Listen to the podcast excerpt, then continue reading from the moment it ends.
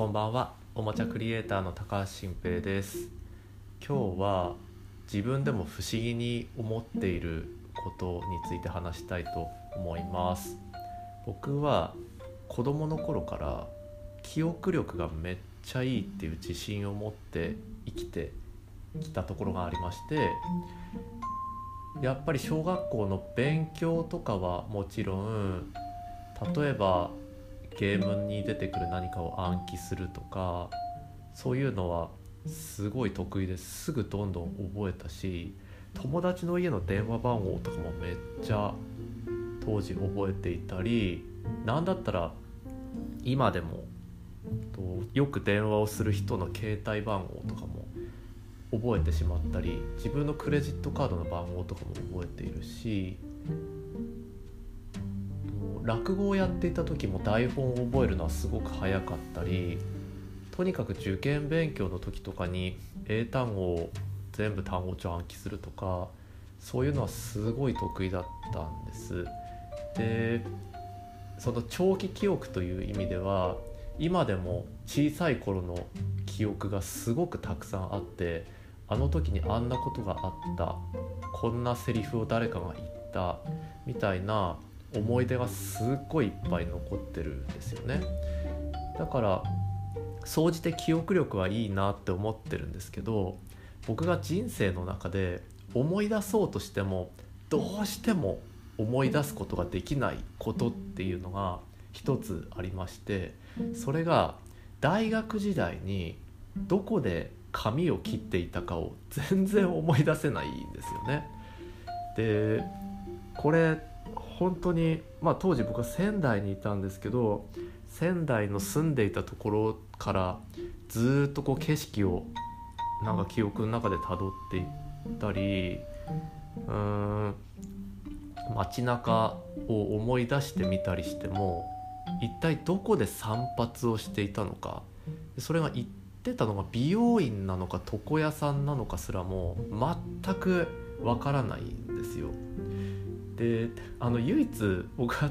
たった1回だけ大学の後半ぐらいに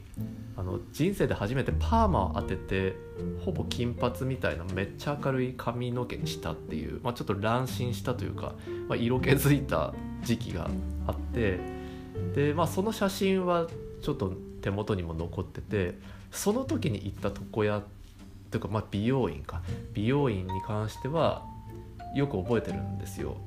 大体の、まあ、場所というか街中にあったなとかその時にこんな景色だったなみたいなのを覚えてるんですけどそのお店に行ったのはその1回だけなはずで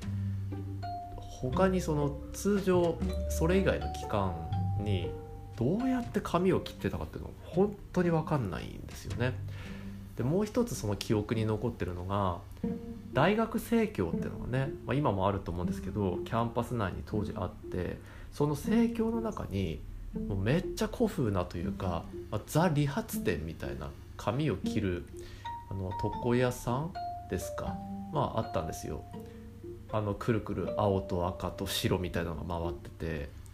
でそこで髪を切ってる人もいたんですけどそこがもうめちゃめちゃ古びた感じだし大学生でや僕もさなんかその遊び人とかするんではなかったんですけどさすがにここでキャンパス内だしいろんな人にこう他の学生さんに見られてそんな中でここで髪切るってなんか絶対ないなみたいに思った記憶があってでだからそういう感じではなかったはずなんですけどもうとにかく分かんないと。でその手がかりもなくて大体その思い出を何だっけなとか例えばあの同級生の名前なんだっけなとか言ったら人に聞けば分かるしもしかしたら写真が残ってることもねの当然大学時代の写真もいくつか持ってたりはするんですけどこの床屋に関する手がかりっていうのは全然ないんですよ。だからこのまま一生それは分からないまま終わるはずでで当時はそういう髪を切る時にどうやってオーダーしたらいいかもこう迷うぐらいコミュニケーションができないやつだったのでもちろんその美容師さんと仲良くなるなんてこともなかったし他の友達にここで髪を切ってるんだってのは言った記憶もないし言うはずがなかったんですよ。そういう話しないですから。だからまあ全然わかんないと。でなんでこんな記憶力がいいのにこの髪を切ってた場所が全く分かんないのかっていうことをすごい不思議に思ってて。でこの間奥さんにその話をしたんですよね。自分は大学時代に髪をどこでどうやって切っていたかを全然思い出せないと、えそしたらよっぽど髪型に関心がなかったんだねって言われてあそれそうだなって思ったんですよね。でそこからよくよく思い返していったら大学のみならず社会人になってからもちょっとよく覚えてない時期があるんですよ。最初に住んだ場所で行ってた美容室は記憶があってそれはたまたまその美容師さんといろいろ喋って仲良くなったんですよね。すごい気さくな方だったんで何だったら一緒にご飯食べに行ったりもしたことがあるぐらい仲良くなってたんでそのお店はすごい覚えてると。今でもあのお店まだあるのかなとか。でこう思い出すことがあるぐらいなんですけどとその次が全然分かんなくて、え、なんか引っ越した後にどこで髪切ってたっけなってこれよく考えたら大学だけじゃなくて大人になってからも覚えてねえじゃねえかみたいなことに気がついたんですよ。でその後結婚してと奥さんの実家の近くぐらいにこう移り住んだんですけどその頃に、まあ、子供が生まれる前に髪を切ってた時の店の感じもおぼろげながら覚えてるけどあんまり覚えてなくてどういう話をその美容師さんとしたっけなとか